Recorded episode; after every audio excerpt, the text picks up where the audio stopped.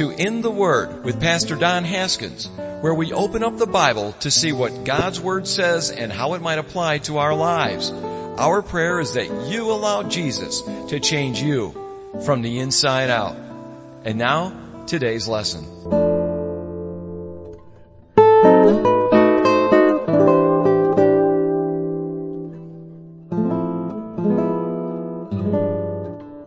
Galatians chapter 6. Paul has just spoken about, in chapter 5, he just talked about uh, the Spirit uh, and the flesh. What are the deeds of the flesh? What are the deeds of the Spirit? And uh, what is the fruit of the Spirit? Not just necessarily deeds, but what is the fruit? What, what is, what is the fruit of the Spirit look like? What, what are the works of the flesh? What, what do they look like? And, and as we talked about that, you remember that we said that neither one of those lists were exhaustive. And so there are so many more things that we could, characteristics that we could add to those, both negatively and positively for the flesh or for the spirit. And, uh, and so it's not an exhaustive list. But the, the point is, Paul is, is painting a picture of what the flesh looks like. He's painting a picture what the spirit, what walking in the spirit, what the fruit of the spirit is.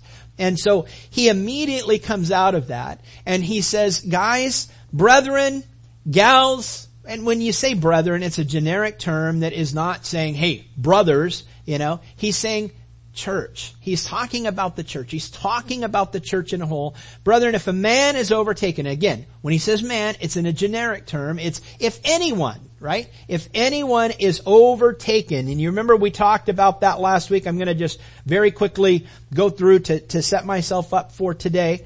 He says, uh, brethren, if a, if a man is overtaken, and you remember we talked about that word overtaken means a surprise avalanche. You remember? A surprise avalanche, something surprising, something that just happened, something that overcame them very quickly.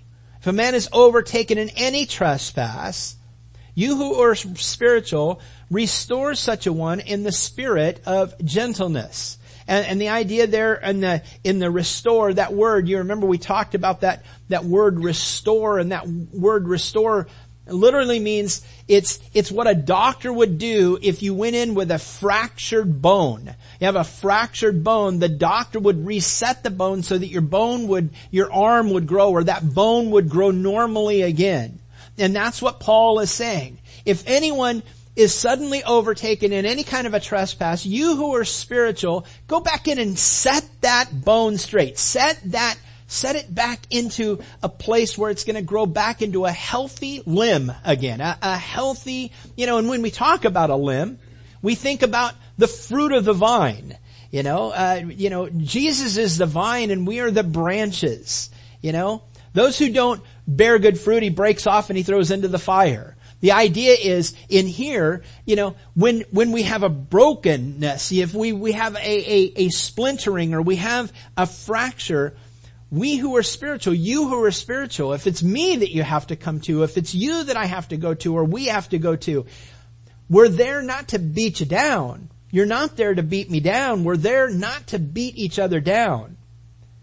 How often it has been said that, that, uh, and it's a shame that we have to say this, but oftentimes I've heard it said that the Christian army Speaking of, of, of the church as a whole, it's the only army that shoots its own wounded. And so oftentimes when we have a, a, brother or a sister that's overtaken in any trespass, instead of setting the bone, what we do is we pull the 44 out and put them out of their misery. You know, we, we, we, we take them down. We kick them out. We, we, we don't work with them. We don't set the bone. We don't restore them in a spirit of gentleness. But Paul's saying, don't be like that. Don't take them out. Don't beat them up. Don't knock them down. Don't break another bone in your, you know, self-piety. And he, he, he goes on and he says, listen, restore such a one, right? Restore such a one in a spirit of gentleness. Gentleness would say, hey, that's the fruit of the Spirit, right? That's one of the fruits of the Spirit if you're doing this and you're restoring that one, what are we doing? when we're living in the fruit of the Spirit, we're living in the Spirit of Christ, right? We're living in the Spirit of the Holy Spirit moving in and through us. That doesn't mean that God doesn't rebuke people at times. He rebukes you and me at times, doesn't He? The Holy Spirit sometimes convicts us on certain things. That's okay.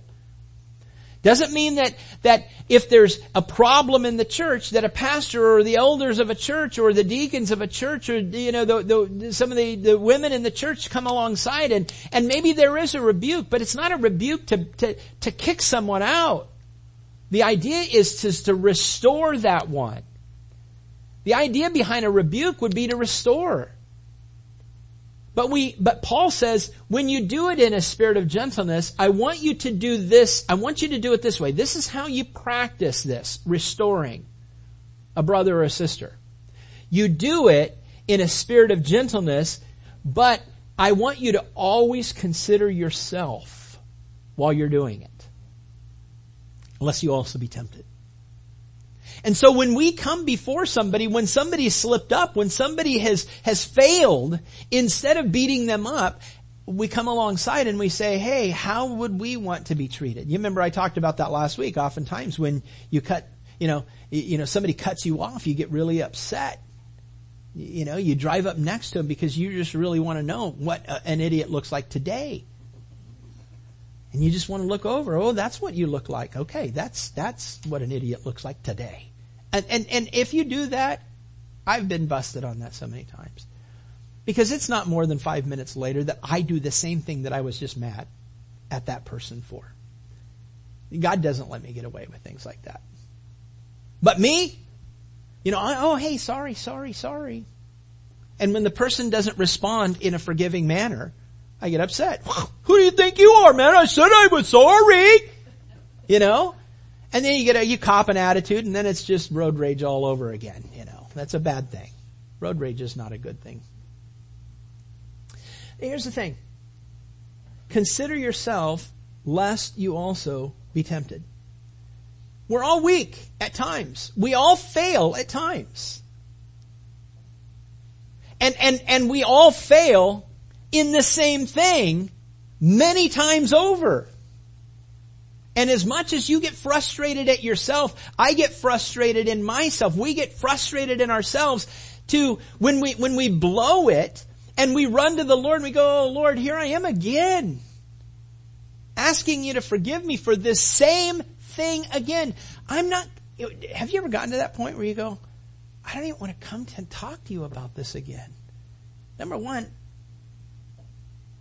I don't think you're going to forgive me anymore. I mean, how many times can you forgive me for this? I mean, do I even really genuinely mean I'm sorry now? I mean, I can't mean it if I continue to go and do it. Lord, now listen, that's the enemy. Really trying to get in and under your skin. That's your flesh. Putting God's forgiveness and His restoration based upon your own way of thinking. Putting your character on God. Because what we do, we, we, we place a, a limit on our forgiveness, don't we?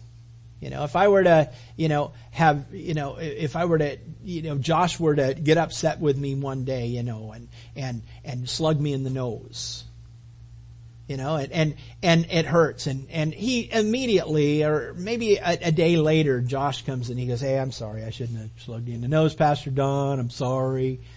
Uh, I'd take it down anyways. But, but, I'm just joking. Here's the thing. Here's the thing. And I, and I go, and I go, you know, Josh, hey, you know what? I forgive you. I forgive you. And, and Josh, being the, the good kid that he is, he goes, oh, thank you, Pastor Don. Um, but out of character, he goes, all right, well, thank you. Boom! And he hits me again. and I'm like, ow. You know? And he goes, ah, I'm sorry, Pastor Don. I, I, I'm sorry. Please, would you forgive me? All right, can we not do this again? You know? I do forgive you. Come on, Josh. Boom, and he hits me again. How many times am I going to ask for forgive? How many times am I going to give him forgiveness? Now granted, if it just, it's over and over and over again, well then there's, there's discernment. You, you gotta put a football helmet on or something, you know, when you ask for forgiveness and I give it, you know. Uh, I'll put some form of a protection on, you know. Um, but the point is, if, if this goes on for six months, you know, every time we see each other, he hits me. And then ask for forgiveness. And, you know, I look at that and I know that that sounds silly because we go, well, that would never happen. That would never happen. And we, you know, Josh wouldn't do that. Josh isn't that kind of a kid to do something like that. And so here's the thing. It's, it's an unrealistic illustration and yet it's not because here's the thing. In as much as that's an unrealistic expectation or, or, or uh, an illustration that it, that just wouldn't happen in real life. Actually, you know, it happens all the time with us spiritually. We do that to the Lord all the time. And we run to the Lord and we ask for forgiveness. And He gives it. A day later, you're in the same boat again. Ah, Lord, I did it again. Might be the, the same day. It could be 10 minutes later. That ever been you? Just say yes, because it is. It's been all of us. And it's going to be a struggle for the rest of our lives. Because right now we're in the flesh. We live in this body. And this body is sinful. Now does it, does it, does it give us the license to do that? Absolutely not. Does it, is, is God encouraging us to sin? Paul will talk about that in 1 Corinthians chapter 9. He says, shall we continue to sin? Uh, I'm sorry, chapter 10, I think. Shall we continue to sin that grace may abound? He says, absolutely not. I'm sorry, that's in uh, Romans chapter 7 is where that is. 1 through 4, I think is where it is. Shall we continue to sin that grace may abound? Absolutely not. No, we don't continue to sin that Christ would be forgive, or, you know, give the opportunity for Christ to forgive us. That's not why we sin, because God's going to forgive us. We, we don't want to sin because we have a relationship with God. We have a relationship with Christ. And, and so the, the idea here is, is that I have a relationship with the Lord, but I still blow it. But I run back to Him and I say, God, forgive me. And I don't know about you, but I sometimes get tired of going back and asking for forgiveness for things that I continue to do. And yet, the enemy will, will use that against me, and my own flesh will use that against me, because here's what I do. I begin to place my standards upon God and say, I wouldn't forgive me, and I wouldn't forgive anyone if they kept doing this to me after a while. See, I have a limit, I think. I think we all have a limit. If Josh keeps coming and hitting me, I think that there's a limit. My limit probably isn't more than just you can count them probably on one hand. You probably count them on three fingers. Before I, I go, yeah, I'm not gonna do this again. That's my flesh.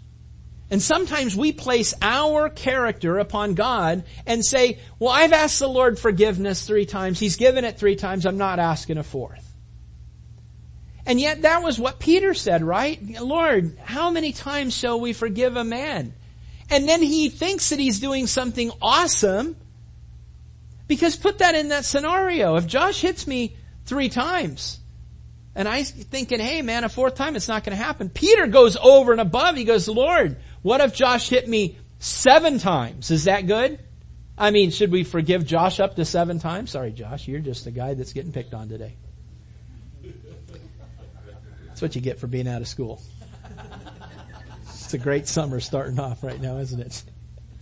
So, so here's the thing. Peter says, Lord, Jesus, how many times should we forgive Josh for punching us in the nose? Seven times? Up to seven times? I mean, and, and now, Peter's feeling pretty confident, isn't he? And I think even the other disciples are going, oh, that stinking Peter, you know, come on. You wouldn't do it seven times. I mean, how many of us believe really that Peter would do that? Uh, not, not impetuous Peter. You think Peter would do that? You think he'd forgive? Good. I, I mean, uh, maybe. Maybe. Huh? You know, I, I, I think Peter, impetuous Peter as he is, I think that, that Peter would, would lash back out, I think. I think. Huh? He'd lop off his ear. Ow. It's getting bad for you, Josh. it's going downhill. Call you J. Paul Getty's kid. You know, here, here's the thing. Peter's thinking that he's doing a great thing. He's thinking that he's saying something great. The other disciples are going, you'd show off. You would never do it. And you know that that's what the other, other 11 guys are saying. They all know Pete. They're going, ah, you liar. you would never do that. And Jesus goes, no, Pete, not seven times. And I wonder if the Lord kind of let it hang there for a second. And, and Peter's going, oh man, he's going to say, no, only three. Only two maybe. I said seven. He's got to be really, I'm, I'm one of his inner circle, man. I'm going to get my Jesus badge. and, and so, Jesus says, no, Pete, how about 70 times 7? These guys are fishermen. I think that they probably said, hey, can everybody put their hands up? We gotta count this. Put just seven fingers up. Alright, alright. Let's count this. Seven times seven. One, two, three. Seventy times seven. We gotta do that seventy times? That's 409. Are you kidding me, Lord? You're saying that if Josh hits me in the nose 490 times, I'm to forgive him 490 times? if he asks for forgiveness? The Lord's going, yeah, that's, that's what I'm saying. Now is Jesus saying, okay, at 491, Josh, you're in for it.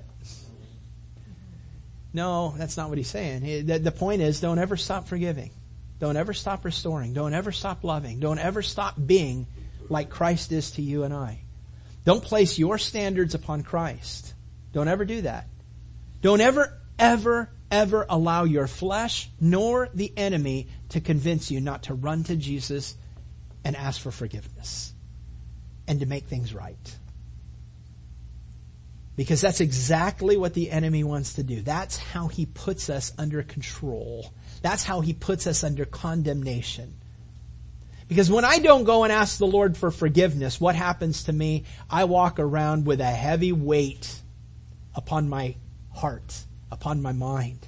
And when I have a heavy, con- condemning heart and mind, I'm not very open about the love that I have for Christ. I'm not really open about the life that you can have in freedom in Christ, right? Uh, hey, you, you know, I, I'm not very open to witness to people because who am I that I should say anything to anybody about Christ and the forgiveness that we can have when I'm walking around with this heavy load of guilt and condemnation upon my own head. And so the enemy wants to keep you there as long as he can keep you there. Don't buy into it, gang. Don't buy into it. But in as much as we sit there and we, we, we don't want to put God's, uh, our standards upon God of how we would forgive, that's the cool thing about, there's many cool things about God, but that is one of the most amazing things that we have is the forgiveness of the Lord. What we see, the forgiveness of the Lord. And so if the Lord forgives us this, this many times, how much should we be forgiving others for what they've done in our lives? For what maybe they've done in the church? For what we might consider, oh, you need to be cast out. Now listen, there are opportunity and there are, are times where you need to separate somebody from the flock because they, they've become a cancer. But those things should be very, very, very, very few and far between. The whole idea is restoring such a one, resetting that broken bone, that broken brother, that broken sister, resetting them if you've ever been restored, if you've ever been forgiven of something grave, and, and a relationship has built and has been become stronger because of it with the individual who has forgiven you, you understand the concept of this. You understand the concept of what Paul is saying here, of what Christ would have us to do. So consider yourself, if Christ forgives you, how much should you also forgive one another? He goes on, he says, bear one another's burdens and so fulfill the law of Christ. As we looked at that and we saw, hey, here's what Paul is saying. Bear one another's burdens. The idea here is to bear burdens of other people. Seek to bear others' burdens. However, don't expect others to bear your burdens. Because when you do that, that's self-seeking And that's self-focused. That's not the idea that Paul is, is laying out here. Sometimes we look at this and we see bear one another's burdens, you know, and so fulfill the law of Christ. And we look at that and we think, oh, well here's the thing. The Bible says you're supposed to bear my burdens. That's not what this is saying. This is saying to you that if you see somebody under a load, you go and do something. This is not giving you the right nor the license to say, hey, the Bible says you're supposed to bear my burdens. This isn't a license for you. This isn't the okay for you. This isn't the approval or the authority for you to say, this is what you need to do for me. That's selfish. That's self-seeking. That's self-focused. And that's not the life of Christ. That is never the idea of a saint. That's never the idea of, of a follower of Christ. It's not about you. Remember we've talked about that. It's not about you. If you bear one another's burdens, you remember Jesus bore our burdens, right? What did he say? He said, all you who are weary and heavy laden, what did he say? Come to me and I'll give you rest. For my yoke is easy and my burden is light. Are you heavy laden? Are you heavy burdened? Jesus says, come to me. I'll put it upon my shoulders. I'll yoke you to me. You understand? That's what he says. My yoke is easy, my burden is light. Do you understand what he's saying about, do you understand what a yoke is? A yoke is, is a wooden apparatus that on one half, you've got like two circles, but it's cut in half, you know, you've got two circles in, in this beam, and you, you put, you put it under the neck of an oxen, if you will, and the, under the necks of another oxen or maybe a donkey or something like that, which would be weird. You mix two different beasts in there and you're going to find out someone is going to lose. But then you put the, the other yoke, the, the other part of the yoke on the top and attach them to where both of their heads are in this stock. And as a, and it's kind of like the old prisoners, you know, but that's not intent, you know, the, the intent wasn't to, to be causing them to be prisoners. The intent was so that they would work in concert with one another, and as they work in concert with one another and they're walking, what they're doing is that they're, they're actually giving twice as much energy, twice as much uh, power, twice as much horsepower. You know, you, you hear something like, you know, 260 horsepower. You know, the idea, 260 horses pulling this thing, you know. And, and the, the idea behind a, a yoke is to yoke yourself, you're, you're yoked with something. You're yoked with someone. You're yoked with, with, with something. And Jesus says, if you're weary and heavy laden, come to me and yoke yourself to me. My yoke is easy. My burden is light. The idea is that when we yoke ourselves to the Lord, and the Lord's neck is in one, and your neck is in the other, when you're walking and, and you're yoked together with the Lord, Jesus says, my, my, my burden is light. It's easy. You follow me. I'll give you the direction to go. Where we blow it, where, where I blow it, is when I'm yoked together with Jesus and I want to go that way. I strangle myself in that yoke so much. I'm bruised. I've got this, this, this red, beat up, bruised neck when I'm yoked together with Jesus because I am so easily distracted. Swirl distracted. And I want to run off this way and the Lord's going, no, no, no, no, no, this is the road. Come on, we gotta go this way. Ah, ah, Lord, you know. And, and you try to drag Jesus and it doesn't work. Jesus goes, no, this is the easy way. This is the right way. This is my path. Might not look easy, but you walk with me and I guarantee you, I'll see you through to the other side. You go that way, you're gonna drown. You go that way, you're gonna, you're gonna fall into a crevice. You go that way, you're gonna get injured. You go that way, you're gonna get hurt. Yoke yourself to me. If you're burdened, that's what Jesus is saying. I'm asking you to help, to let me come along and, and carry your burden. Paul's saying, hey, let's be like Jesus. Let's look at people and if they're burdened down, let's go and offer the opportunity for them to get some help from us. You see somebody in this church, if you see somebody burdened down, we're such a small church that it would be a shame on us if anybody in this church has a burden and someone's not seeing it. I mean, if you're burdened, sometimes we're really good concealers in a small church. I don't want anybody to think that I have a burden. Sometimes we just need to know. Sometimes we need to understand. That's why it's important. I, am I'm, I'm one of those that like to kind of hold things close to the vest. You know, my wife was like, "Hey, we need to get everybody praying for all these things that you're doing right now." I'm like, I, I, I, I really don't want to do that. I don't want, I don't want all this attention to come this way. I don't want that. How about you pray and I'll get my family to pray, but, but I, I just don't want it to be a big thing. I don't want it to be that. I don't want anything to be focused on me. I don't want that. And, and she just beats it into my head. Listen, how can people pray for you if they don't know? I'm still learning that. My wife, that God put my wife into my life for many reasons, but that's one of the biggest things. And it's fun. When you, when you have brothers and sisters that come along and help carry your burden. Not because they have to, but because they want to. I'm not asking, I'm not saying, hey, you need to do this. I say, hey, man, if you think about it, hey. And now it's under your own volition to do it or, or not. And I don't, I don't hold you against it or to it or anything, you know. The same thing with you and I and you and us. The idea is you don't expect someone to do it, but man, when they do it, it's an awesome thing. It's just an awesome thing for a family to come together and bear one another's burdens. But when we demand somebody to do it, that's not what Jesus ever did. I'm demanding you come and do this. That's not Jesus. Paul says, bear one another's, you seek out the opportunity to bear others' burdens. But if you are under a burden, don't you go and say, you need to come and bear my burden. He, no, he says, no.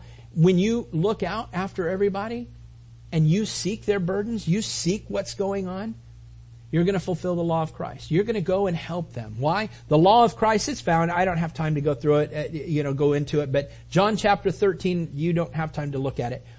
John chapter 13, you're going to know this verse. John chapter 13 verse 34 and 35. A new commandment, Jesus says, that I give to you. That you love one another as I have loved you. That you also love one another. By this all will know that you are my disciples if you have love one for another. So Jesus is saying, here's what I'm doing to you. I'm asking you to do to one another no more than what it is that I'm doing for you. I love you. I want you to love others. I'm ministering to you. I just want you to minister to others. I care for you. I just want you to care for others. I bear your burdens. I just want you to bear bur- the burdens of others. You know, it's a very simple, you know, we, we went through a craze, what, 10 years ago, 12 years ago. Everybody had a little band. I know that they're still out there. WWJD, you know. What would Jesus do? You know, that, that, that actual term came, you know, from a guy. We actually have it over here. It's called In His Steps. I want to say his name is Charles Sheldon. Wrote that. And it was back in like 1917 he wrote that book. WWJD, what would Jesus do? And, and, and, and so, what would Jesus do in a situation? You, he would bear people's burdens. But you don't expect it back. You love people. For if anyone thinks him to be something when he's nothing, he deceives himself. And then he, he says here, but let each one examine his own work. That's an honest assessment. That's, that's, uh, um, uh,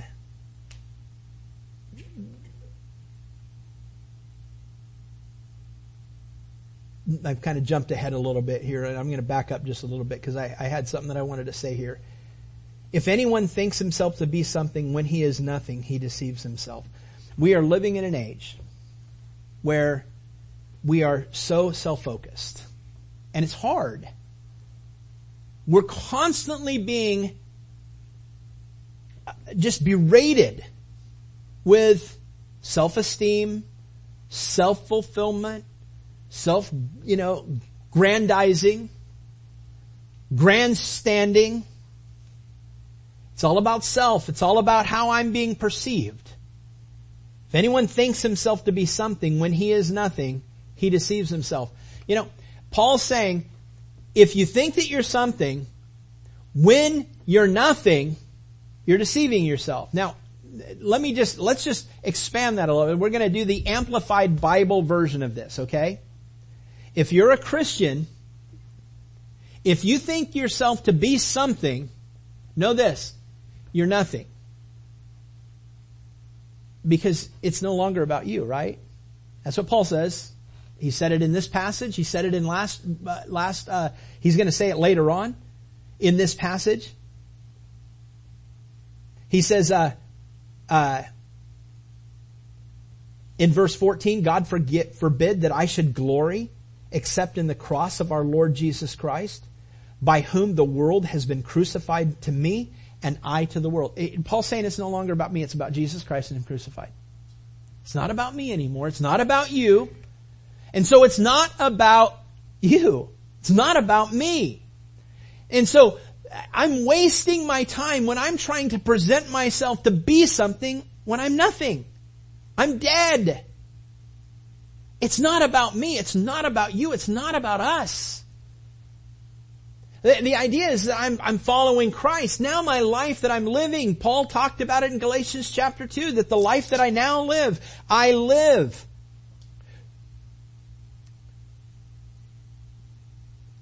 In the flesh, I live by faith in the Son of God who loved me and gave himself for me. I, that's who I'm living for. I'm living for Christ. And, and, and so the idea is, is that it's not about us. And when we make it about us, we're deceiving ourselves. But that's not what we're getting in this world. What we're getting in this world is think of yourself you know, there could be a, a, a number one bestseller. How many, how to step on others on your way to the top. It probably would be a New York bestseller. You know, have it be a, a 300 page book and on every page just say me. It's all about me. It's about you. Think about you. Think about your life. Think about everything you. Focus on you. Don't focus on anyone else. If anyone gets in your way, step on them. Because it's about you. That's the philosophy we have in this world. I, I, I just, and, and, and to kind of describe that and to kind of define that, think about, I went through and I thought that this is kind of a fun little, uh, uh, exercise. You know, when, when we say, think of others, don't think of yourself first, and you go, well, I am one of those people. I do think of others first. I'm going to, quick little litmus test. When someone gives you a, a group picture that you're in, who do you look at first? Yeah. That's right, yourself. When, when a new rule or a protocol is issued maybe in your house or maybe it's in your office or your place of employment, maybe it's in the grocery store, maybe it's in politics, maybe it's in law, what do we think of first when we hear about this edict? What do we think about first when we hear about this new rule? What are we going to say? How does it affect me? How does it affect me? What does that mean to me? We're, we're focused. We're self-focused. This is actually an issue that affected our country in the past 50, 60, 70 years to epic proportions. Shameful proportions. And you know, you don't have to look any further than just magazines. Let me just go back and look at some of these magazines. Some of these you're going to all know. National Geographic. Started in 1888 to the present day. 1888. Magazine. You pick up a magazine. National Geography. I mean, thinking of things that are are out there and exploring the land, exploring people, exploring different nations and, and, and, and different people groups even within our own country. And well, it's a fun book to read. It's a fun magazine to read on a week by week basis or a month by month basis. National Geographic. Popular Mechanics. 1902, that book came out, that, that magazine came out on a monthly subscription, and now the thing is, is that you go out there and you look at popular mechanics and it teaches you what?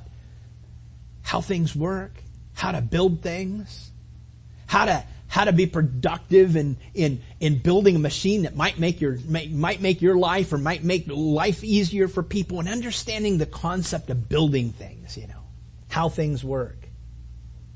Reader's Digest. Reader's Digest was just, I haven't read a Reader's Digest for the longest. Anybody ever still read Reader's Digest? It, it, I, I always enjoyed Reader's Digest because they always had all these little things in there of jokes in there and they had different little stories, you know. But, uh, but, but they're all centered around kind of life circumstances and, and trying to make your day a little bit brighter and, and, you know, little things like that, you know, that were in there. Started in 1920, still today, going on today. Time magazine, talking about time, talking about what's going on in time, what's going on in the world, what's happening. Time magazine, starting in 1922 to the, to the present. Life magazine, hey, what about life? Let's look at life as a whole, you know. Started back in 1936 to 1972. It's no longer in publication. Newsweek. What's the news this week in the world? What's the news this week in this nation? What's the news? Gathering the news of, of these things. 1933 to the present. U.S. News and World Report. What's going on in the world? 1948 to the present. It's how is the world operating? What's going on? But then 1948 comes along. TV Guide. Hey, Lucy was on the first cover of of uh, the TV Guide with her little Desi Arnaz Jr., her baby. And all of a sudden we begin to get focused on TV a little bit. How about Rolling Stoners magazine?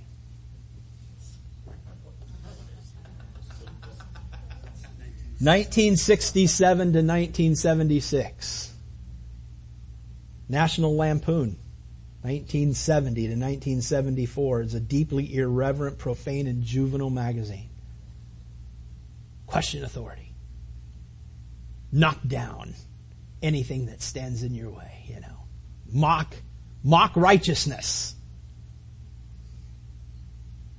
People magazine.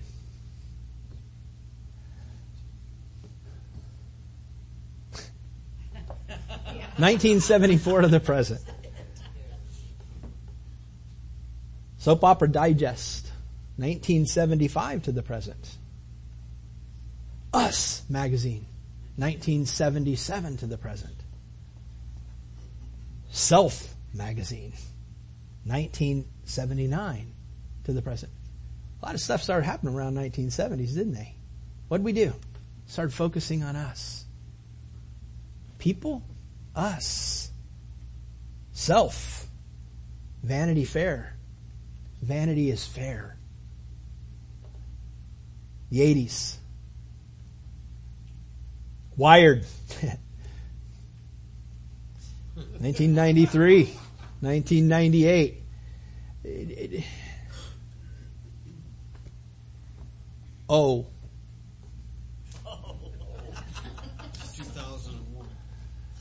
2000.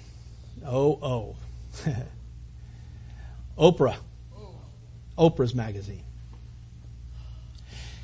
These magazines, they're all focused on challenging authority, focused on self, displeasure with who you are in the now because you need to strive to be something better because look at what they have. Something happened and we became so self-focused and, and so we've got to, as a church, not get caught by a trap because it's so subtle. It's so subtle. Is there anything wrong with reading any of those books? Well, probably some of them. They're probably not the most holy things to read, but here's the thing.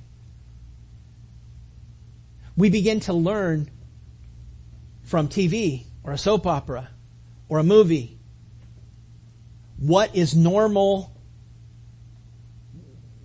personal relationships, what they're supposed to look like.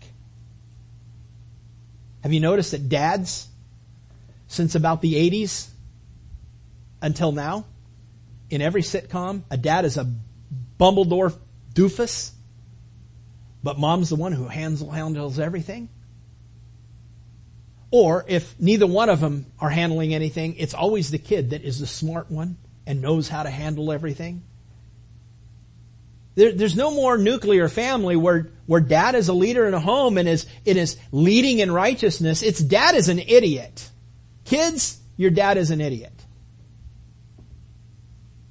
Now, now that's not like one of those statements of, hey, you're a, you know, first officer with Piedmont. That's not what I'm saying. Your dad is not an idiot. But that's what we're getting pelted with. And when, and it's so subtle so that when we look at that and, and we, we begin to embrace just because it just is happening. It's happening all around us. We've got to fight that. We got to fight the world. We got to fight against the temptations of falling into what the world has to offer. We, we can't fall into an unrighteous view of what God has already ordained. We laugh at Leave It to Beaver. We laugh at My Three Sons. We laugh at the Waltons. Or we laugh at Little House on the Prairie. Or Andy Griffith Show. We laugh at that because, oh man, look how stupid that is. I, how, how, how much of a dork is that dad? It, you know, it, here's the thing. Are they really dorks? No, actually they were portraying dads as being an upright kind of a guy at one time. But now, dads and moms, not so much anymore. They don't know anything. And, and then we have what we have. And, and now we have what we, what we, what we are, we're suffering from the consequences of that. And so here in my lifetime, I see such a degradation. If it's fallen this far in my lifetime to where, to where students are basically, kids who haven't even grown up yet, are basically dictating policy. I, they don't even know how to take tests at times. They don't even know how to handle their own hormones. And yet, we're, we're, we're going, well, this is what the kids want. This is what the kids want. This is what the kids want. Stop it. The kids need to grow up. The parents need to be the parents.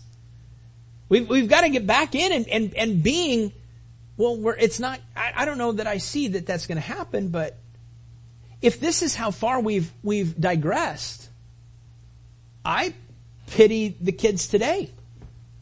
Because I, I, you're sitting here, I know as kids are probably listening to me and going, oh man, again, an adult talking about that stuff. Well, guess what? In about 30 years, you're going to be right here with me and you're going to go, my gosh, these kids today, we didn't do that when I was growing up. But if, if we've fallen this far, I, I am so, I don't know how much farther we can fall. I don't know how far, how much further away from righteousness or holiness or godliness or, or, or having God in anything.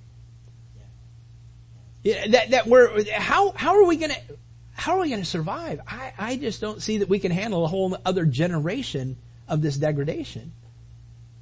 We're gonna crumble from within. We are crumbling from within. We have a major philosophical, political, civil war going on in our nation right now, and two sides cannot get together. To the point where there's an, a vehement hatred amongst citizens of this country. That should not be. But it is truly a consequence of us becoming self-focused. We become so self-focused. But let it not be named among you in the church. You're going to be considered a dork.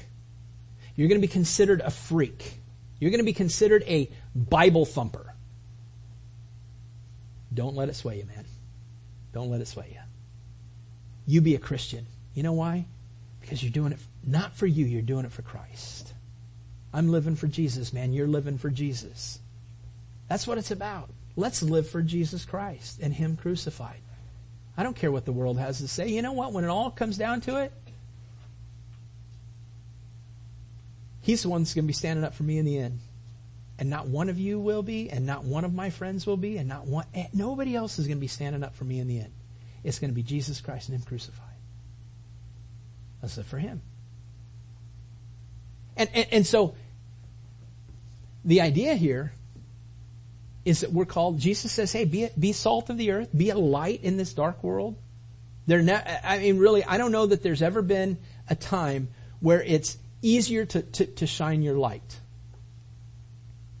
Because this world, this nation is very, very dark. Let your light so shine before men that they see your good works and glorify your Father in heaven, Jesus said to us. Let's do that. But while you do it, know this, at the end of the day, you're going to be bearing your own load. That's what he says. Examine your own life. Take an honest assessment of your life. Scrutinize your life, that word literally means. The idea here, when it says examine your life, it's, that word examine means to see whether a thing is genuine or not, as in like in metals. Prove yourself. Examine your life. Examine your work. And when you do, and you take an honest assessment and you go, you know what, Lord, I'm not living for me, I'm living for you. I blow it sometimes, but God, thank you that though I'm not what I'm going to be, thank God that I'm not who I used to be, and thank you that you're growing me. Because you know what? Six months ago, I wouldn't have made that decision. Six months ago, I wouldn't have buried or bore that person's burdens. I would have just passed them by. You know, six months ago, a year ago, ten years ago, I wouldn't have been this way. But you have changed me. I'm not where I am, where I'm gonna be. But Lord, thank you, God, that I'm not where I used to be. Continue to grow me, Lord. Help me to draw closer to you. Examine your work. Then you'll have rejoicing in yourself. Why? Because when you're living for Jesus, just that, just that understanding. We talked about that last week, didn't we? Just knowing that we're in concert with Christ is just awesome. And let him who taught the word share in all good things with him who teaches.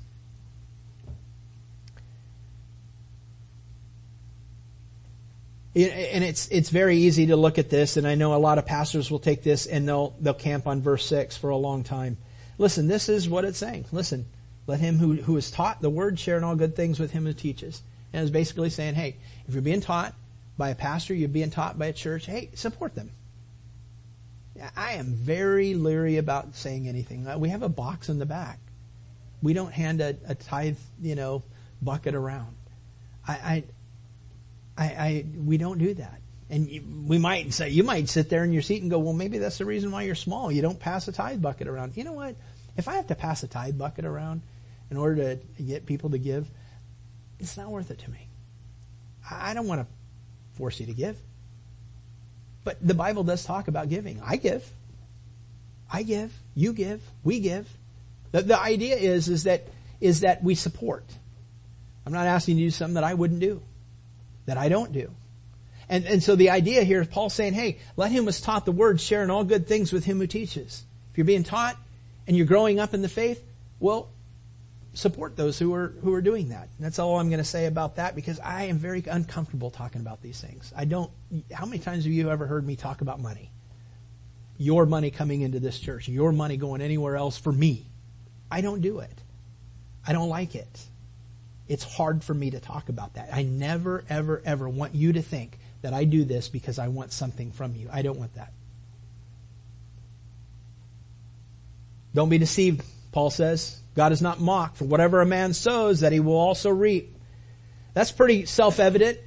If you're gonna sow, you know, uh, to the flesh, you're gonna, of the flesh, reap corruption. But if you're gonna sow to the spirit, he goes on, you will of the Spirit reap everlasting life. The idea is that it's the, the heavenly economics of sowing and reaping. Now this is not karma. Karma is nothing. Karma is not. Karma is a thought of a, of a cult. It's, it's a takeoff of this. But it's not karma we're, it's just being stated, uh, as, you know, Paul is just stating a fact. Listen, if you're going to sow to corruption, guess what? If you plant an orange or an avocado seed in the ground, don't expect an orange tree to come up. In, a, in the same manner, if you, if you sow something bad, if you do something bad, expect a bad result. If you, if you go and you beat somebody down with your voice, don't expect for them to come back to you with a nice flowery, you know, forgiving voice. They might come back at you with both barrels. But the idea is, if you're going to sow to the flesh, guess what? You're probably going to reap of the flesh, which is the corruption. You're going to sow to the Spirit of the Spirit, you'll also reap everlasting life. And let us not grow weary while doing good. And it is so hard, isn't it, guys? In today's day and age, it's hard to do the right thing. When the world thinks that, that, that you're, you're a goody two shoes if you do it. Don't buy into the world. Do you know what the world desperately wants? I'm so convinced that whether or not you believe in this president that we have right now, I think that the reason why he's in office is because people have become so sick and tired of the political system that we've had of lies and lies and lies. Now, listen, with this president's in there, I'm not advocating I'm not taking away, but I'll tell you one thing. The reason I, I, I was shocked that we as a nation were brought to a place where we had to choose between these two that shows us just how far we have degraded. These two, neither were worthy to do this. You know, one is lying and has used and abused people, and people have died under her and her husband's watch. And this other, our president, he's a narcissist. Man, he loves himself. Now, there's a lot of things that he does. There's some decisions that he makes. There's some decisions that they made that were very good. There's some decisions that, that Trump has made that are very good. But he's, he's, again, I don't want to get into all politics, but, but that we have had to come to a place where we had to choose between these two, it's shocking. This is what we've come to. But I will say this one thing. I think the reason why this guy got elected is because people have gotten sick and tired of just the status quo, of degrading, constantly degrading, constantly just selling our souls. And I think that there was a group, there's a, a, a rumbling of people in the United States that are saying, I long for something that's good again. I long for something, someone to upset the apple cart and, and get us off of this trend of spiraling down to destruction as a country. And if it means that we gotta put this guy in the office to do it because it takes us away from the direction that we've been going, so be it. But, but here's the thing. Don't you ever grow weary while doing good. Because here's the thing. I believe that there is a rumbling of people that are sitting there going, I wish that I could see someone do good today. It's refreshing when someone is doing the right thing. It's refreshing when someone is honest. It's refreshing when somebody has integrity. It's refreshing when someone has humility about them. It's refreshing when people take and put others above themselves. It's refreshing. You know, the spiritual idea, the spiritual acronym of, of, of understanding how to, to have joy in your life is J-O-Y. Jesus, and then others, and then yourself. Isn't that refreshing? It's refreshing. But when you turn that around, which is really where the world is, it's about me, and then about you, and I ain't want anything to do with Jesus. It's a yodge. It doesn't make any sense.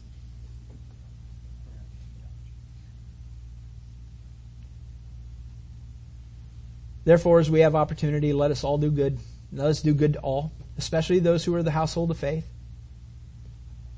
He says, see with what large letters, I'm going to just read the rest of this, see what the large letters I've written to you with my own hand. So Paul is now writing these letters, uh, his own letters there to say that, hey, this is Paul writing. As many as desire to make a good showing in the flesh, these try to, to compel you to be circumcised, only, only that they may not suffer persecution for the cross of Christ. For not even those who are circumcised keep the law, but they desire to have you circumcised that they may glory in your flesh. Paul takes another shot at the people that have come into the church to start ripping the church off. He says they're trying to make you do something that they, they themselves won't do. And oftentimes that's what happens amongst the leadership of a church. They'll sit there and they'll tell you what you need to do, but they themselves aren't doing it themselves. You know, I, I just, you know, it's, it's, it's shocking. You know, I just was reading something in the paper where a Marine chaplain you know, got caught, you know, doing some very untoward things in a bar, uh, and, you know, with a woman of the night, a chaplain. And he was relieved of his duties and, you know, he's no, and, and you sit there and you go, okay, now last Sunday you were up telling people not to do that. And, and this week you're in a bar getting toasted and you're doing this thing with a woman in the open. Who are you? Is there integrity there? No. Is there honesty there? No. Is there humility there? No. Is there, I'm telling you what you need to do? Yes. But I'm not going to do it? Yes, that's what it is. That's nothing more than a Pharisee and a hypocrite. It's nice to not have hypocrites. Don't be a hypocrite. People want to see genuine. People want to see integrity, integrity and honesty and, and holiness and righteousness. But God forbid, Paul says, that I should glory except in the cross of our Lord Jesus Christ. There should be no glory in my life except for the cross of Jesus Christ. That's it. That's where the glory should go. By whom the world has been crucified to me. I don't care what happens in the world. It's not about that anymore. It's not about me. I to the world. I've been crucified to the world. It's not about me and the world anymore. It's about Jesus Christ and Him crucified. For in Christ Jesus neither circumcision nor uncircumcision avails anything but a new creation. So if you're in Christ, you're a new creation. It has nothing to do with a piece of, uh, of, skin that you cut off or you leave on. It has nothing to do with that. It has everything to do with being a new creation in Jesus Christ because of His blood and His sacrifice on a cross and His resurrection and to new life and ascension into heaven from the grave. That's all that, that, that matters. It, it has nothing to do with the piece of flesh. And as many as walk according to this rule, peace and mercy be upon you and upon the Israel of God. From now on, let no one trouble me, Paul says, for I bear in my body the marks of our Lord, of the Lord Jesus. So he's saying, hey, from now on, don't attack me, saying that I'm not living for Christ. I'll show you the scars on my body that show that I'm living for Christ. It's not about me, it's about Him. And I'll gladly take the whippings. I'll gladly take the shipwrecks. I'll gladly take the stonings if it means that one more person will come to Christ. Don't ever question my resolve to follow after Christ ever again. Question those who creep into church and make you do things that they themselves won't do. That's what he's saying. Brethren, the grace of our Lord Jesus Christ be with you all, uh, with your spirit. Amen. Father, thank you, Lord, and may your grace be with us. May we, Lord, live with integrity and honesty and holiness and righteousness, knowing that our life is not about us, it's about you. Our life is to be lived for you. God, help us to live a holy life. Help us to live a life where people would look at us and not elevate us. That's not what it's about. But Lord, help us to live a life in such a way that when people look at us, they, they want to know what makes us tick. And then it gives us an opportunity to share where our light comes from. Much like a moon. A moon doesn't generate its own light. A moon simply reflects the light of the sun. God, may we truly, like the, the moon, may we truly reflect the, the light of the sun. Jesus. And so when people say, hey, what makes you so bright? I'm simply, we can say, reflecting the light of the sun, Jesus Christ. I'm simply reflecting Jesus' light. It's not about me. It's not what I'm doing. It's what He's doing in me. He loves you. He loves me. He's shining His light in my life and I'm just thankful and grateful that He would even allow even a little bit of light to flicker from my life. I'm honored that He would ever use a guy like myself and, and not in false humility, Not in some derived or contrived manner of trying to get someone to feel good about you, because again, that's selfish. Lord, help us not to be that way. Help us, O oh Lord, to truly just be reflections of you. That when people see us, they would glorify you in heaven. Not us, but you. That's the whole idea about shining and reflecting your light in this world, this dark world. May we not grow weary, even though the world is progressively becoming more anti-Christ, anti-church, anti-Bible, anti-dedication to the one true God in heaven. May we not grow weary. May we stand strong. For in so doing, there are thousands, if not millions, of people that are desperately just wanting someone to stand up and be a light. They want to see what one looks like. A true light.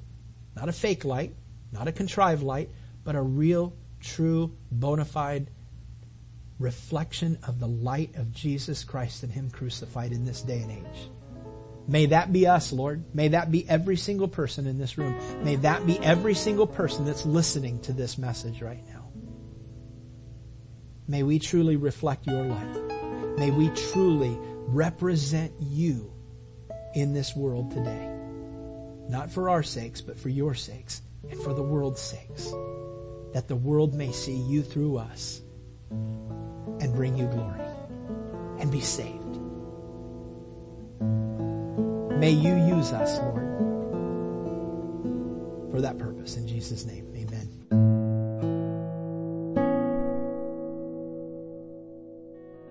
Hey, thanks for listening. So, did Jesus cause a change in you today? Or do you need prayer? We'd love to hear from you. Please contact us by visiting our website at calvarychapelcf.com or call our office at 941-926 3717. That's 941-926-3717. Again, thanks for listening to In the Word with Pastor Don.